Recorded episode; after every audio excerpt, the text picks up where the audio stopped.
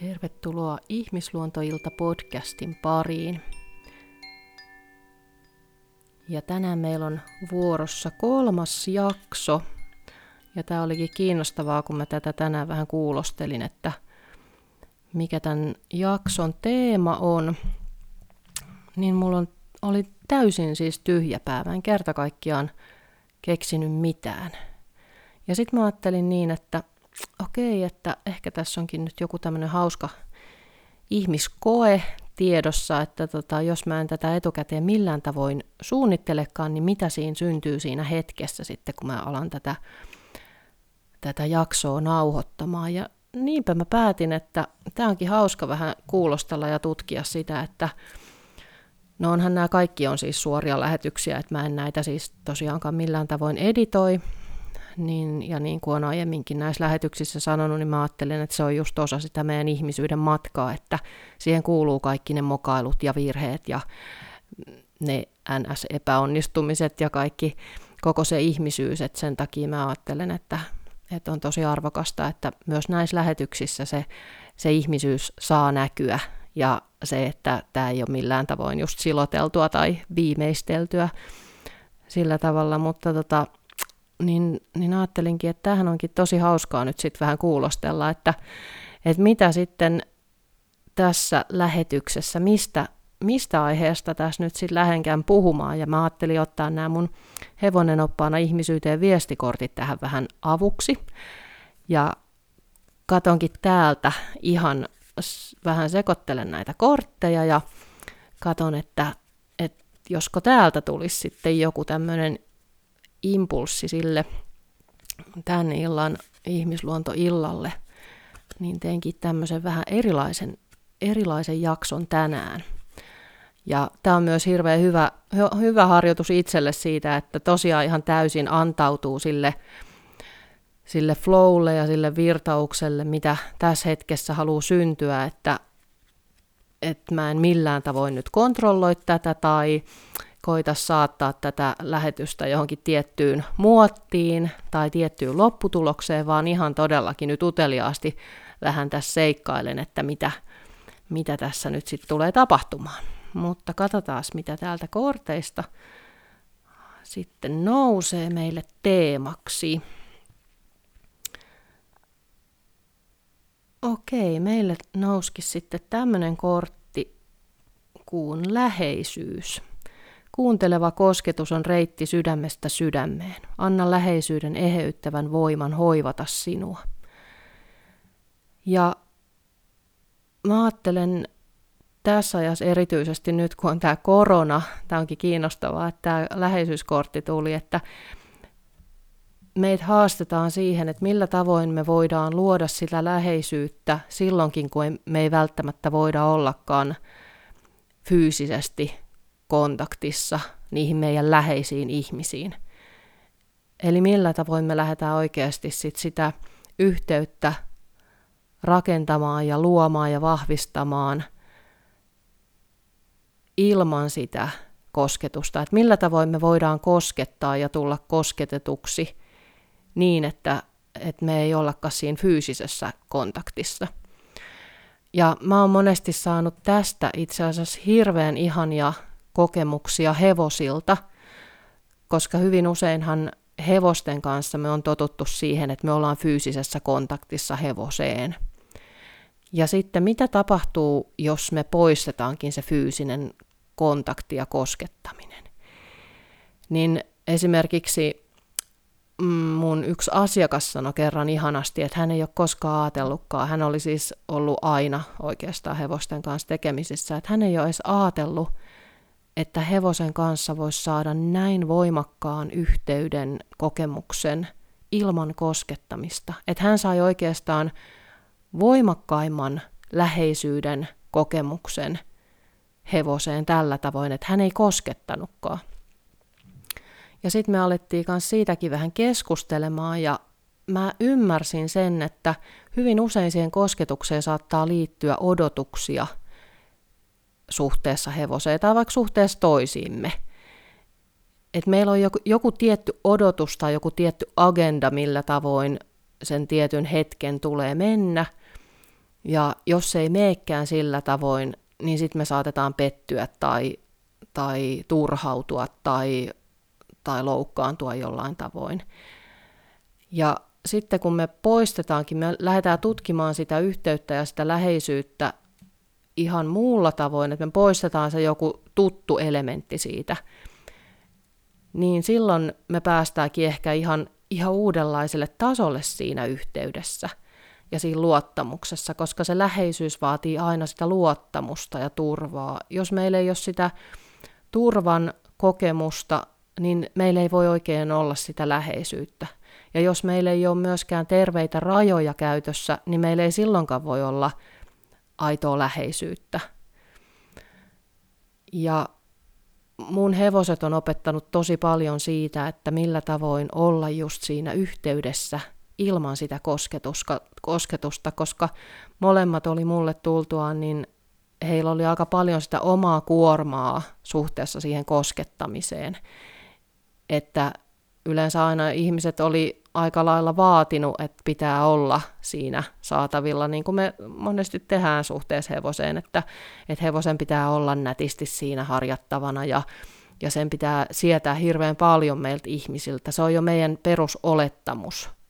ennen kuin me mennään vaikka tallille. Ja jos mietitään vielä, että jos me mennään ratsastuskouluun, niin mehän ei edes olla välttämättä luotu ihan aitoa luottamussuhdetta – siihen hevoseen, vaan meille määrätään aina niin kuin tuntihevoseksi joku hevonen, jota me ei edes välttämättä tunneta. Ja se olettamus on kuitenkin meillä ihmisillä, että sen hevosen kuuluu olla kiltisti ja kuuliaisesti ja sietää meiltä ihmisiltä kaikki ne toimenpiteet ja, ja ihan kaikki. Et se on musta aika niin kuin hurja olettamus ja odotus ja, ja jotenkin se on tuntuu ny- nykyään itselle jopa tosi, tosi loukkaavalta hevosta kohtaan. Ja sen takiakin mä monesti olen puhunut ja puhun tuossa mun uudessa kirjassakin siitä, että miten arvokasta olisi, että jos perinteisten ratsastuskoulujen sijaan voisikin syntyä hevoskuuntelukouluja ja enemmän semmoisia niin kohtaamiskouluja, missä todella luodaan sitä yhteyttä ja luottamusta ja turvaa – molemmin puolin, koska hyvin usein ne vaaratilanteetkin hevosen kanssa saattaa syntyä siitä, että meillä ei ole oikeasti luotu sitä todellista luottamussuhdetta. Hevonen ei luota meihin eikä me luoteta hevoseen. Ja jotta tämä voisi mahdollistua, niin me tarvitaan aika lailla ihan uudenlaista kohtaamista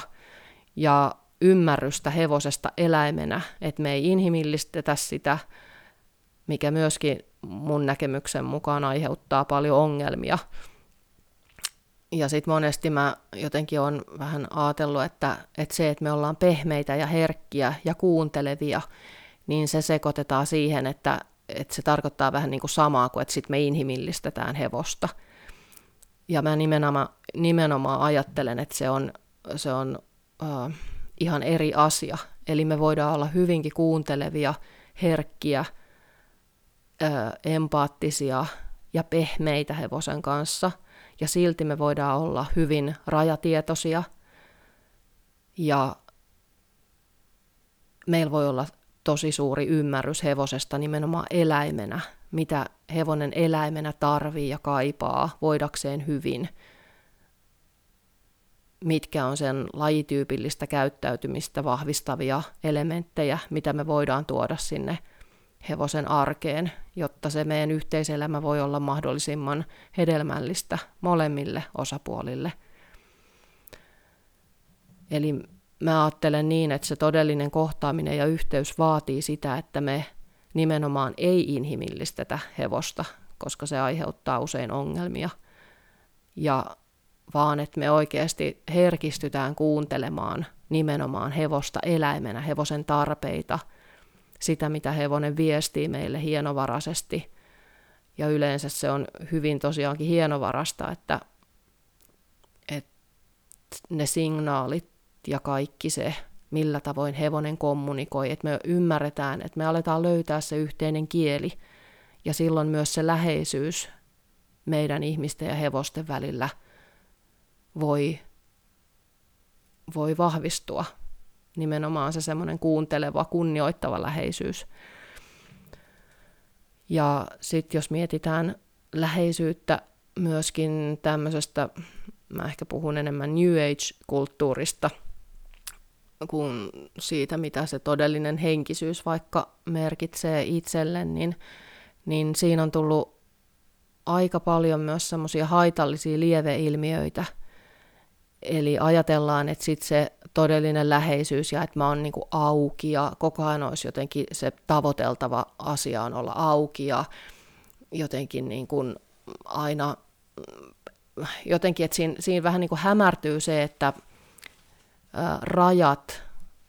kunnioittaminen, arvostus, se, että,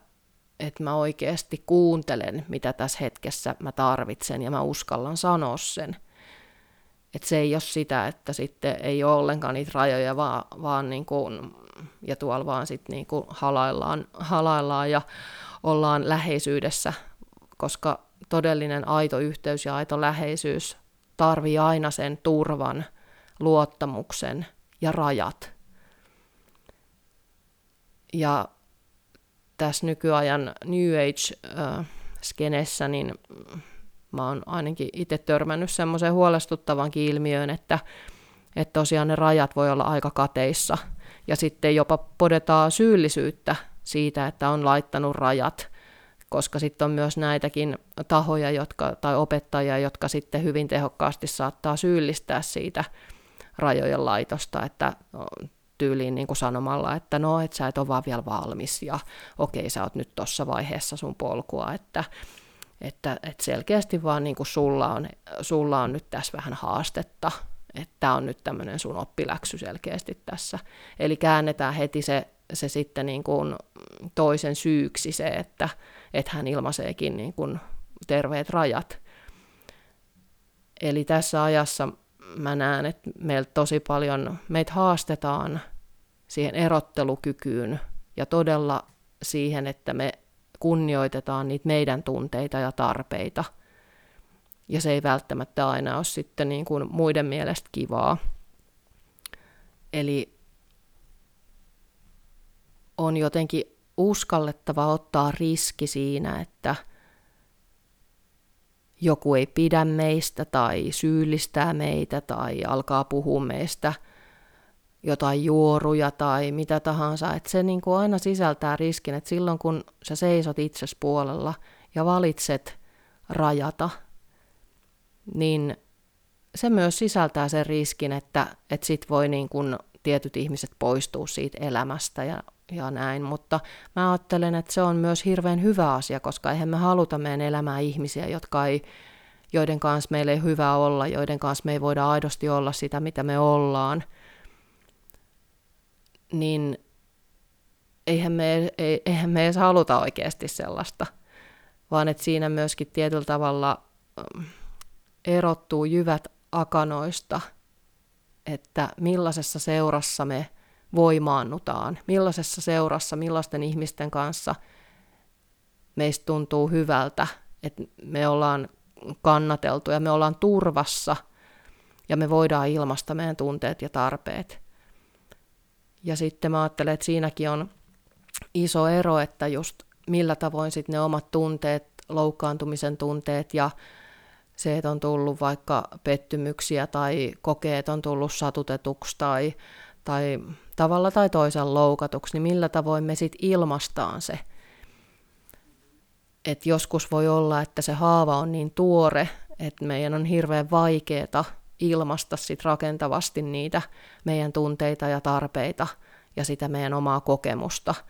Ja mä ajattelen, että silloin on paljon parempi, että me ensin sitä käsitellään sitä asiaa itseksemme ventiloidaan vaikka sit jonkun toisen kanssa tai just mielellään jonkun ulkopuolisenkin tahon kanssa, ihan vaikka terapeutin tai kuka tahansa se nyt sitten onkaan se henkilö, mutta että me saadaan etäisyyttä ja ymmärrystä siitä, että mitä, niin kuin, mitä meissä oikeasti tapahtuu ja mitä tässä tilanteessa nyt tapahtuu ja mitä mä voin oppia tästä ja millä tavoin tämä voi vahvistaa mua myöskin.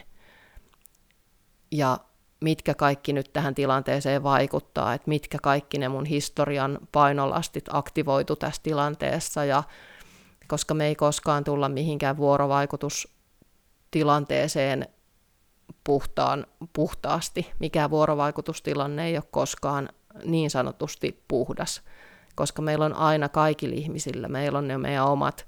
kokemukset ja haavat ja kivut ja, ja se meidän oma historia, millä tavoin me koetaan se joku tietty, tietty asia, tietty kohtaaminen, tietty vaikea tilanne vaikka, niin siihen vaikuttaa aina niin monet asiat ja meidän uskomukset ja kaikki meidän ohjelmoinnit, niin se on aika itse asiassa monimutkainen,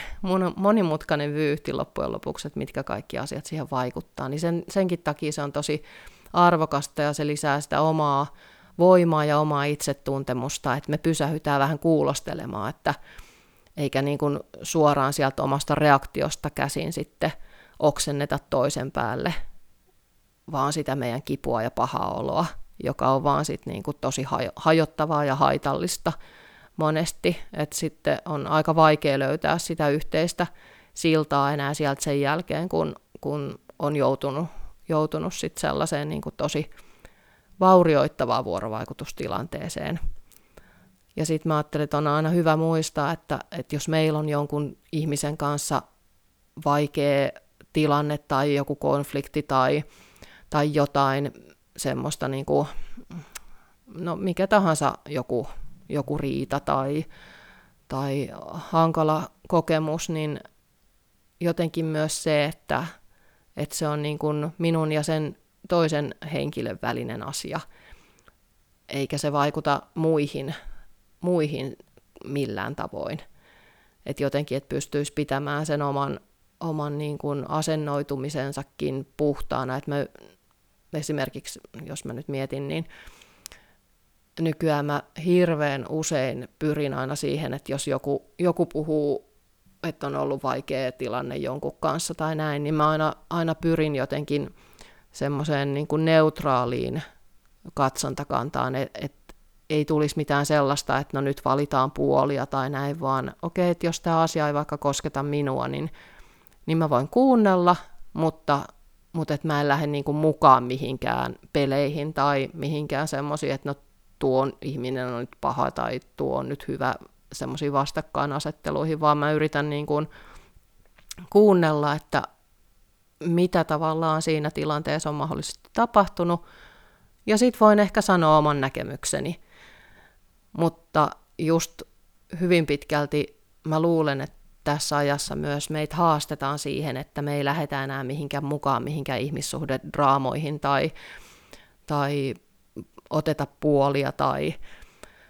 mikä on hirveän, hirveän haitallista, vaan että, että me pystyttäisiin just, että jos se asia koskee meitä, niin että me pystyttäisiin käsittelemään sitä ensin itse tai jonkun toisen kanssa ja vähän ottamaan etäisyyttä ja vasta sen jälkeen keskustelemaan sitten siitä asiasta, jos se on mahdollista, jotta voi oikeasti syntyä ymmärrystä sen sijaan, että, että siellä on vaan niin kuin taustalla vaikka se ajatus, että no nyt mä olen oikeassa ja kaikki tavallaan ajaa sen ohi ja mä haalin sitä todistusaineistoa sille, että että mä saan sen lyötyä vaan läpi sen, että no tämä asia on näin ja piste. Koska mikä asia ei koskaan ole mustavalkoinen, me ollaan ihmisiä ja, ja niihin asioihin vaikuttaa yleensä just monet tekijät ja myöskin tulkinnat ja hyvin usein ne asiat voi mennä päälailleen siksi, että on syntynytkin aika lailla tulkintoja tai on kuullutkin joltain ihmisiltä, niin kuin, että no kun se sanoi noin,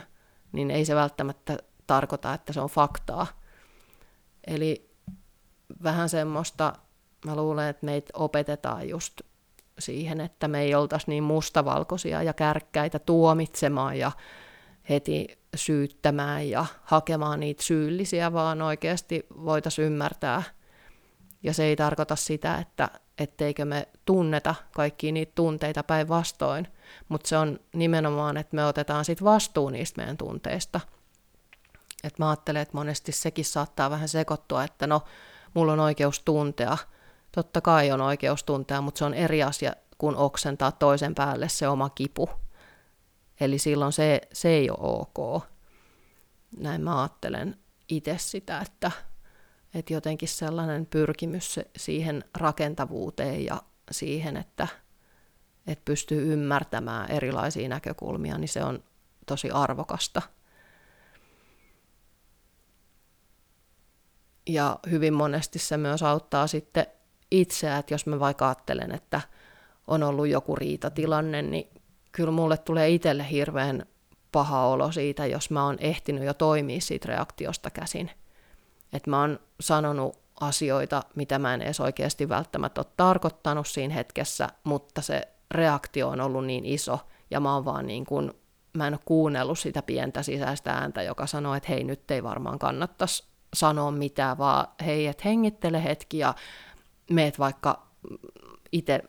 itse laitat itsesi jäähylle ja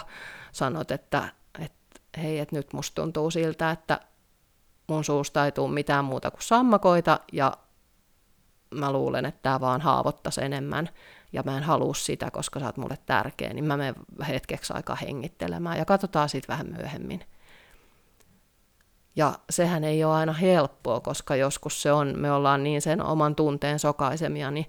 sittenhän me vaan haluttaisiin päästellä ja, ja purkaa se heti siihen toiseen, koska siellä voi olla myös aika paljon sitä loadia jo kertynyt, että jos me ei olla ajoissa sanotettu meidän tunteita ja tarpeita, niin sinne on saattanut kertyä aika paljon sit sitä kuormaa.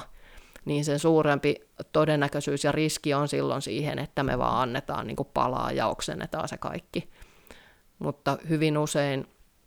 sitten sen jälkeen niin kuin siitä vaan seuraa huono olo ja syyllisyyttä ja häpeää ja tavallaan mikä on hyväkin asia, koska silloinhan se kertoo just siitä, että okei, tämä ei mennyt ihan o, niin kuin hyvin. Että ensi kerralla mun täytyy vaan, vaan harjoitella ja tsempata, että ehkä siinäkin se, että voi olla armollinen itselleen, että no tämä meni nyt penkin alle tällä kertaa, mutta hei, mä, mä koitan ensi kerralla vähän erilaista reittiä. Että mä ajattelen, että, että kuitenkin niin kun tässä ihmisyyden matkalla, niin semmoinen itsemyötätunto on hirveän tärkeää, koska jos me aletaan sitten kaikesta aina ruoskimaan itseämme, että me ei toimittukaan ideaalin mukaan tai koska mikähän ei ole täydellistä, se ei ole se pointti, että meidän kuuluu olla täydellisiä, vaan ehkä se, että millä tavoin me voidaan vahvistaa sitä meidän omaa hyvinvointia ja omaa voimaa, niin hyvin usein silloin se vahvistaa myös sen toisen ihmisen hyvinvointia ja omaa voimaa, kun me pystytään harjoittelemaan rakentavasti sitä, just sitä läheisyyden luomista ja vahvistamista. Ja sitten myös ehkä on ihan hyväkin mun mielestä pystyy ajattelemaan niinkin, että aina kaikkien ihmisten kanssa meidän ei kuulu jatkaakaan sitä matkaa ihan kauhean kauaa. Et voi olla, että joidenkinkaan me jatketaan joku taival, me opitaan toisiltamme jotain, ja sitten sit me ei välttämättä jatketakaan enää pidemmälle. Ja sekin, on, sekin kuuluu tähän ihmisyyden matkaan. Että ehkä semmoinen niin kuin siinäkin kontrollista ja odotuksista luopuminen on aika tärkeässä roolissa, että, että me ei vaadittaisi jotain tiettyä tai kontrolloitaisi, että millä tavoin joku tietty ystävyyssuhde, vaikka miten sen kuuluu niin kuin mennä, koska silloinhan se se ei enää niin kuin pohjaudu aitoudelle, vaan silloin siellä on aika iso odotus ja, ja vaade. Ja varsin usein sitten se,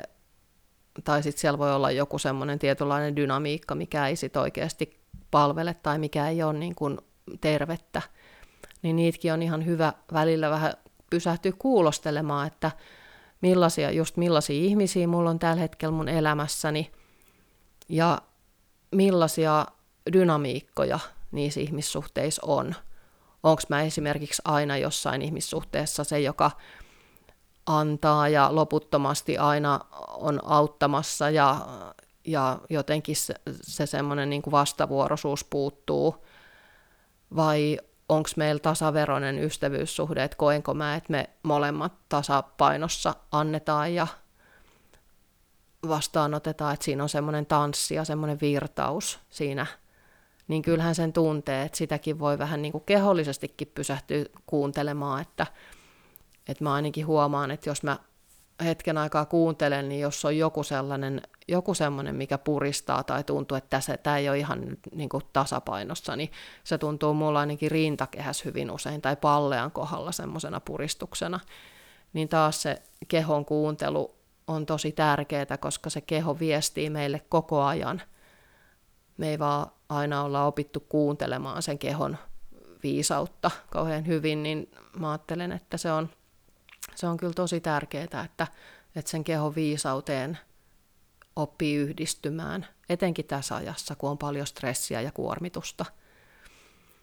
Ja sitten mä ajattelen, että myös se läheisyys ennen kaikkea niin kuin toki just kanssaihmisiin ja kanssa eläimiin, mutta etenkin just tässä ajassa se on jotenkin suurennuslasin alla se, että mikä on se läheisyys, se, se suhde itseen, miten se voi, millä pohjalla se on, just itsemyötätunto ja semmoinen itsetuntemus ja, ja millä tavoin ne tunteet on käytössä elämän voimana. Kaikki tunteet, onko jotain tunteita, mitä ei salli itselleen. Ja jos on, niin miksi mahdollisesti ne on vaikeita itselle tuntea. Että sitäkin voi vähän niin kuin leikkiä ja tutkiskella ja tehdä vaikka semmoista niin kuin mielikuvakarttaa jollekin isolle kartongille, että laittaa listaa siihen tunteita ja vähän, vähän niin kuin pysähtyy joka tunteen äärelle kuulostelemaan, että hei, että nyt kun mä tämän tunteen äärellä luen tämän tästä, tämän tunteen tästä paperista, niin nouseeko mulla spontaanisti kehollisesti vaikka jotain vastustusta tai puristusta tai niin se on ihan hyvä semmoinen niin kuin kehoyhteysharjoituskin, keho- ja tunneyhteysharjoitus, että ihan kun näkee sen sanan siinä paperilla, niin mitä se herättää, millaisia niin kuin assosiaatioita se herättää itsessä. Että se on hyvin yksinkertainen, mutta yllättävän tehokas ja voimakas. Ja läheisyyttä, jos mä ajattelen vielä niin kuin suhteessa hevoseen, niin tosiaan mun molemmat tammat, Atena ja Frida, mun hevosmentorit, niin heillä oli molemmilla ää, aika paljon just haastetta luottamuksessa ihmisen kanssa. Ja se johtui just siitä, että aina oli pitänyt olla paikoillaan ja harjattavana ja monenlaiset ihmiset ja energiat oli, oli niin kuin ollut silloin siellä, no Atena oli ratsastuskoulussa, niin hänen oli pitänyt sietää kaikenlaista koskettamista ja, ja energioita, myös semmoisia, mitkä ei välttämättä ole hänestä tuntunut hyvältä.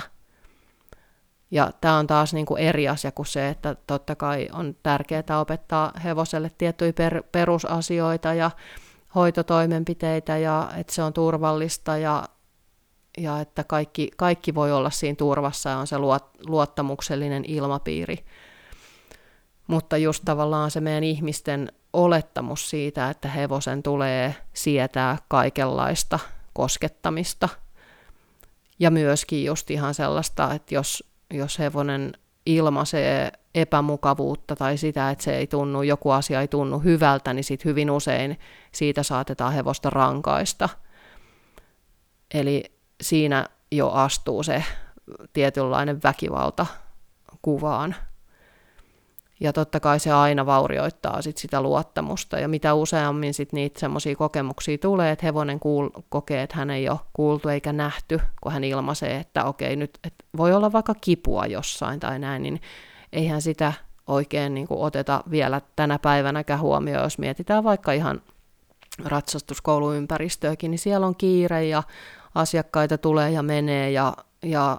ei siellä niinku kysellä hevoselta hirveän usein, että oikeasti, että miltä tuntuu tai kuuluu tai, tai painaako vaikka satula jostain vai, vai ei. Et se on, ja samoin niin kuin ihmissuhteet talleilla, niin, niin liian usein mä edelleen kuulen niitä ko- ihmisten kokemuksia, missä he on kokenut tulleensa kiusatuksi tai, tai jollain tavoin poissuljetuksi. Että he on yhteydessä omaan herkkyyteensä ja intuitioonsa ja kokee ehkä äh, ihmiset vuorovaikutustilanteet ja energiat hyvin voimakkaasti, tai on tavalla tai toisella erilaisia kuin jotkut muut, niin hyvin usein on sitten saatettu alkaa kiusaamaan tai sekä ihmistä että jollain tavoin myös sit sitä hevostakin. Et se on musta kauhean surullista vielä, että tässä ajassa tällaista tapahtuu. Ja kuitenkin nimenomaan se herkkyys on se suurin supervoima meillä, kun me toimitaan hevosten kanssa. Ja valitettavan usein sitten ne, jotka kiusaa, niin sehän vaan kertoo siitä heidän paha, pahoinvoinnistaan, että siellä on monesti aika niin kuin monimuotoisia, monimuotoisia ongelmia ja haasteita siellä taustalla. Ja toki niin kuin nämä ihmiset erityisesti myöskin tarvis sitä apua ja tukea, että pääsee käsiksi niihin tunteisiin ja siihen omaan, omaan elämänpolkuun ja siihen kasvutarinaan, että mitä kaikkea siellä on mahdollisesti sitten tapahtunut, mikä on johtanut siihen, että he toimii kuten he toimii. Mutta jotta se läheisyys tosiaan voi vahvistua meidän ja hevosten välillä ja meidän ja meidän kanssaihmisten välillä, niin se vaatii sitä, että me oikeasti tullaan tietoiseksi meidän mekanismeista, meidän uskomuksista, meidän ohjelmoinneista, kaikesta siitä, mitä meidän elämässä on tapahtunut, kaikista niistä tunteista, mitä me ei ehkä olla kohdattu, rohjettu kohdata tai että se on aika niin kuin laajakirjoinen asia.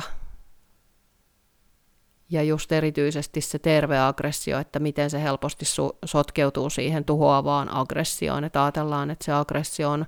väkivaltaa.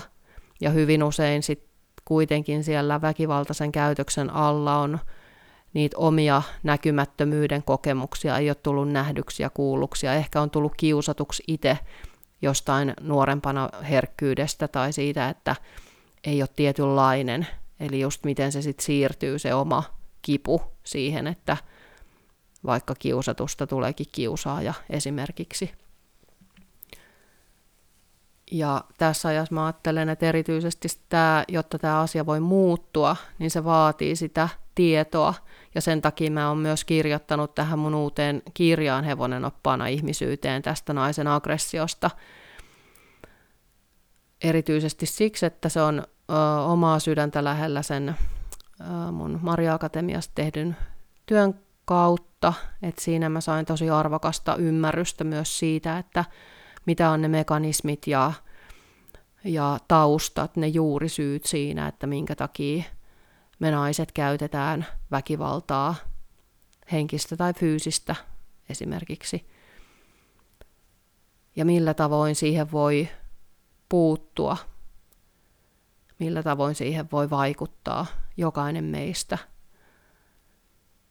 Ja just erityisesti tässä hevosmaailmassa, missä on niin paljon sitä herkkyyttä, että me ollaan tekemisissä äärimmäisen herkkien olentojen kanssa, hevosten kanssa, jotka aistii meistä pienemmätkin vivahteet. Kaiken sen, mitä me yritetään peittää, niin hevonen peilaa meille heti. Ja jotta se tosiaan se läheisyys voi, voi syventyä meidän ja hevosten välillä, niin meidän tulee oikeasti oppia kuuntelemaan ja ottamaan se meidän herkkyys todellakin voimavarana käyttöön – ja koska niin kuin muuten se, kovuus on ollut niin pitkään vallitseva trendi, mikä on musta tosi hämmästyttävää, että vielä nykypäivänäkin sitä on. Mutta ehkä tämä on just tämmöinen, että isot laivat kääntyy hitaasti, että pikkuhiljaa sitten kun se tieto ja ymmärrys lisääntyy, niin nämä asiat muuttuu. Että mä vahvasti uskon siihen muutokseen kyllä – mutta, mutta se, on, se on hidasta se muutos.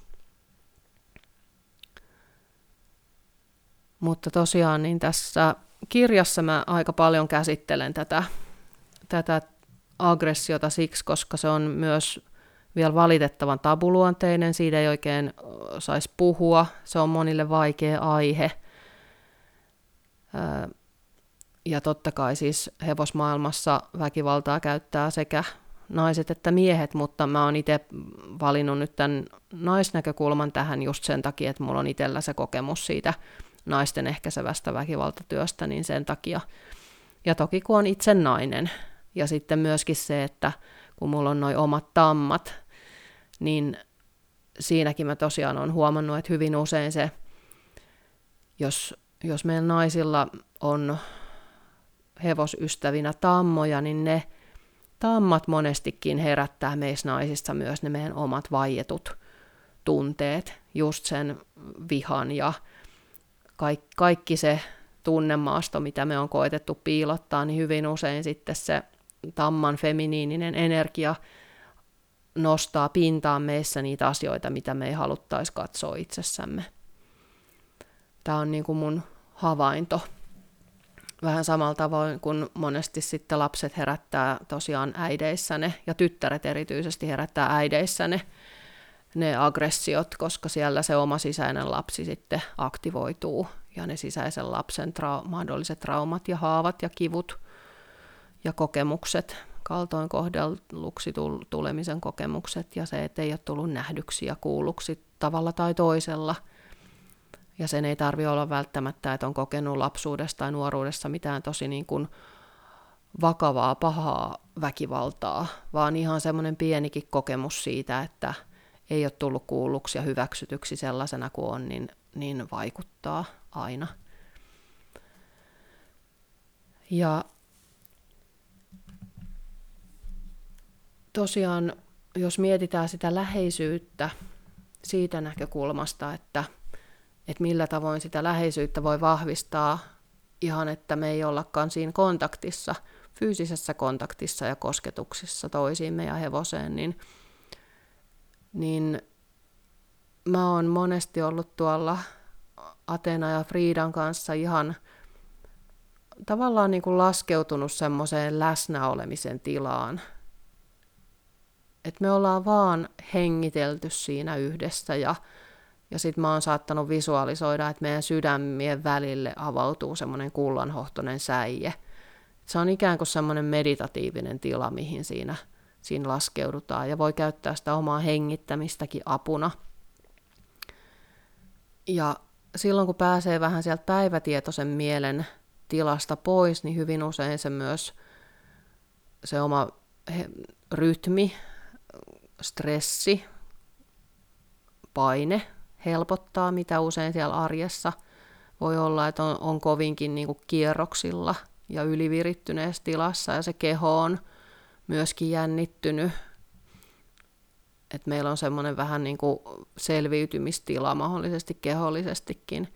Niin silloin kun hevosen kanssa laskeutuu semmoiseen olemisen tilaan, hengittelee itsensä sinne olemisen tilaan – niin hyvin usein mä ainakin huomaan, että, että mä palaan takaisin itseeni. Ja silloin kun mä oon itsessäni, niin silloin se yhteys ja se läheisyys voi syventyä vähän niin kuin itsestään. Eli silloin ei ole pyrkimystä mihinkään, mulla ei ole mitään odotuksia tai vaatimuksia itseäni tai hevosia kohtaan, vaan me vaan hengitetään yhdessä. Ja nimenomaan, että mä ajattelen, että mun hengitys ja mun tietoisuus laskeutuu sieltä päälaelta, sieltä mielen hälinästä, joka hengityksellä sinne sydänkeskuksen alueelle. Ja sitten kun mä pääsen sinne hengittelemään vaan sieltä sydämestä käsin hevosten kanssa, niin hyvin usein – jo ihan pienen hetken jälkeen mä huomaan, että no eihän tässä ole mitään hätää, että jos mulla on ollut vaikka joku, että mua joku asia stressaa tai ahdistaa tai on joku paine, niin tosi usein sitten mä huomaankin, että no mut kaikkihan on ihan tosi hyvin. Eli se semmoinen sisäinen ahdistus laukeaa, kun mä pääsen siihen olemisen tilaan hevosten kanssa – ja toki myös, vaikka ei olisi niitä hevosystäviäkään siinä, niin, niin se jo, että ottaa pienen hetken itselleen ja ajattelee, että nyt hengitän päälaelta sinne sydämeen. Jokainen hengitys vie mua enemmän sieltä mielen hälinästä sinne sydämen taajuudelle. Ja sitten vaan antaa sen hengityksen virrata ilman, että on joku agenda tai täytyy pyrkiä johonkin syvähengitykseen tai mitään sellaista, vaan ihan vaan, että okei, nyt mä vaan päästän mun hengityksen virtaamaan. Ja voin vaan ajatella, että nyt se laskeutuu tonne mun sydämeen. Niin hyvin usein, jos semmoinen pienikin harjoitus auttaa siinä, että mä pääsen vahvemmin itseeni. Ja siitä tilasta käsin on paljon helpompaa olla läsnä toiselle, kun on, on läsnä itselleen ensin. Ja just mun hevosten kanssa mä ainakin on tässä vuosien varrella huomannut sen, että meidän luottamussuhde on vahvistunut tosi paljon siinä, etenkin ensin kun tunsi, että molemmilla on aika paljon sit sitä historian painolastia suhteessa ihmiseen ja luottamukseen ja siihen koskettamiseen. Että kun mä annoin vaan tilaa ja luovuin ihan kaikesta siitä, mitä kuuluu tehdä tai mitä nyt pitäisi, tai jostain, että joku on joskus sanonut, että no nyt näin kuuluu toimia tai näin kuuluu tehdä hevosen kanssa. Että mä todella tietoisesti unohdin kaiken sen ja vaan antauduin kuuntelemaan, mitä hevoset kertoo mulle siinä hetkessä. Niin se on ollut ihan se paras läheisyyden vahvistaja. Et yhtäkkiä hevonen huomaakin, että okei, että nyt toi ei tuukkas sen kätensä kanssa heti ja tässä ei, olekaan, tässä ei tapahdukaan mitään ihmeellistä tai nyt ei olekaan mitään vaatimuksia tai odotuksia, mitä, miten tässä pitäisi nyt jotenkin näitä ihmisen tarpeita täyttää. Niin se onkin ollut aika, aika mielettömän avartava matka itselle ainakin, että millä tavoin sitä luottamusta voi vahvistaa. Ja loppujen lopuksi se onkin itse asiassa aika yksinkertaista. Mutta tota, tämmöisiä ajatuksia tänään liittyen läheisyyteen näin ihan spontaanisti. Tämä olikin tämmöinen hauska, hauska kokeilu, että mitä, mitä tässä syntyy sitten, kun tosiaan lähdetään, lähenkin kuulostelemaan, että mitä, että, ei, että pää on ihan tyhjä, ei ole mitään sanottavaa. Ja sitten, sitten täältä kortista lähteekin se teema ja että voi irrottaa siitä kontrollista ja siitä, että pitää tietää etukäteen, että mitä, mistä mä nyt puhun ja mitä tässä nyt tapahtuu, niin se onkin yllättäen aika hauskaa ja vapauttavaa.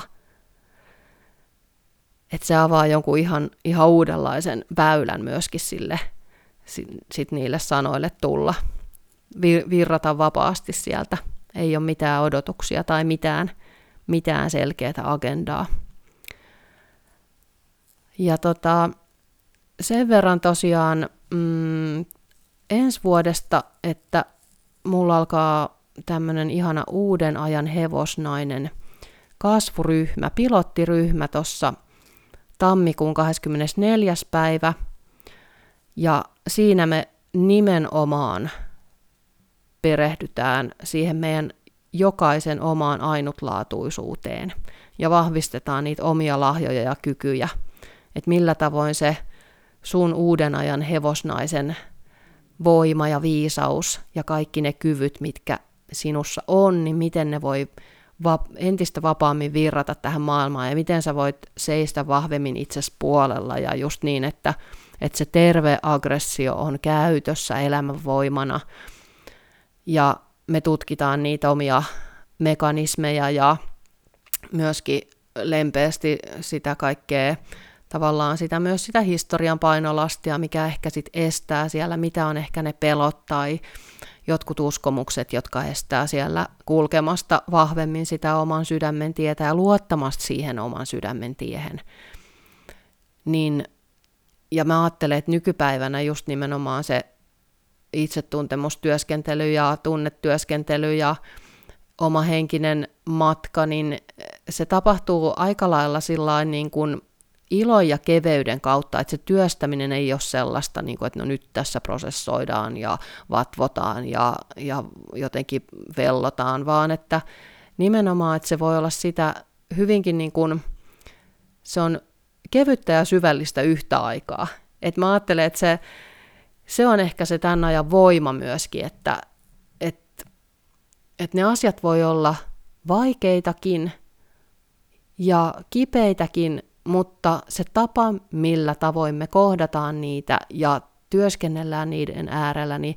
se voi ollakin sellaista tosi tosi kevyttä ja nimenomaan, että sen tarkoitus on koko ajan voimauttaa ja vahvistaa sitä iloa meissä ja sitä elämänvoimaa ja inspiraatiota, että me paremmin kuullaan sitä meidän jokaisen omaa sydämen ääntä, mihin se haluaa meitä johdattaa. Ja mikä on just se oma reitti milloinkin,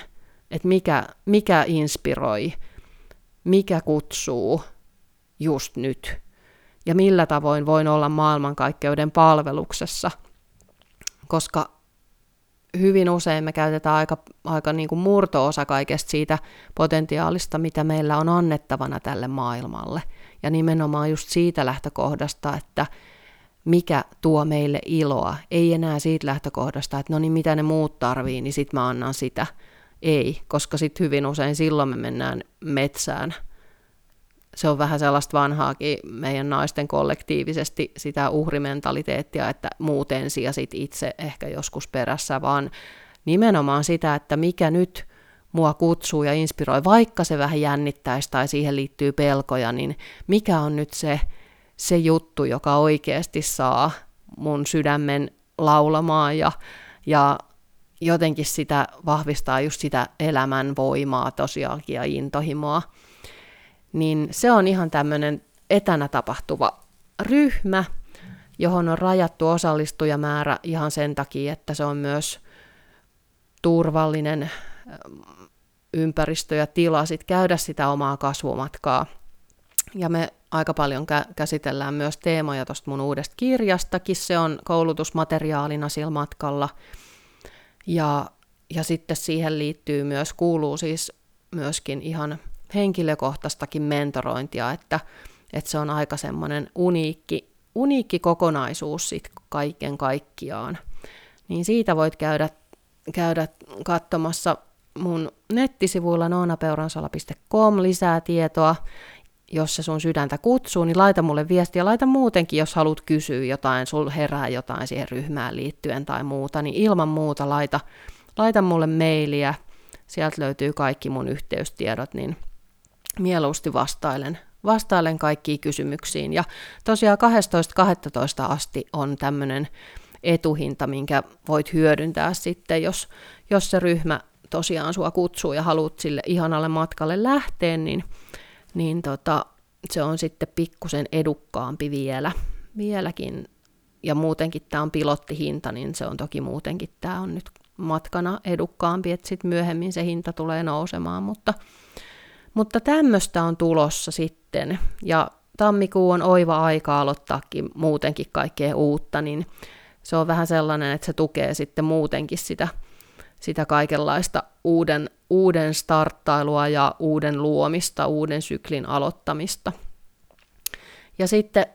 näitä hevonen oppana ihmisyyteen viestikortteja on tulos uusi painos lisää. Ne loppukin aika yhtäkkiä nopsasti. Myytiin loppuun koko painos, niin nyt sitten on tulossa ihan näinä päivinä, ei varmaan enää kovin montaa päivää mene, kun mulla on ne uudet uuspainos sit korteista ja, ja tota, ne on, niissä on vielä tämmöinen ihana silkkinen laminointipinta tai tämmöinen vähän niin kuin samettinen, niin niitä mä ootan kovasti ja niitä voi kanssa sieltä mun nettisivujen kautta noonapeuransala.com, niin sieltä voi tilailla, jos, jos nämä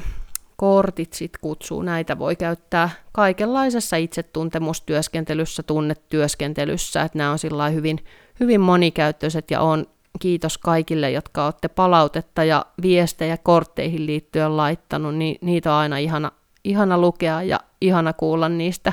niistä kokemuksista, mitä olette saanut sitten korteista. Ja kirjaa tosiaan myöskin voi tilata edelleenkin mun, mun sieltä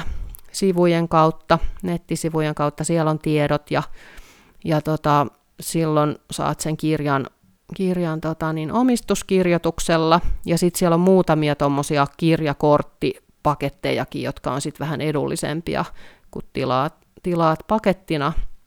niin niitä on vielä muutamia jäljellä. Nyt en ole ihan varma, olisiko alle kymmenen jopa vaan, mutta tota sieltä nettisivujen kautta voit käydä kurkkaamassa. Ja kirjaa saat toki myöskin kirjastoista lainata,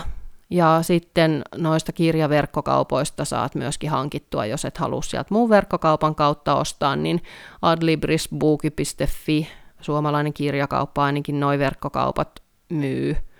myy tota kirjaa, ja sitä saa sitten myös e-kirjana hankittua, että et sillä aika, aika monipuolisesti, monipuolisesti kyllä on sitten tarjolla. Mutta tämmöisiä tänään läheisyysasioita ja yllättävän kauan sitten tähän kuitenkin näköjään meni aikaa, että vaikka ajattelin, että no puhun tänään jonkun ehkä vartin, niin tota, ei se sitten ihan niin mennykään, mutta kiitos kun olit kuulolla ihmisluontoillan parissa ja toivotan sulle oikein ihania hetkiä, villejä seikkailuja omassa ihmisluonnossasi. Kiitos kun kuuntelit.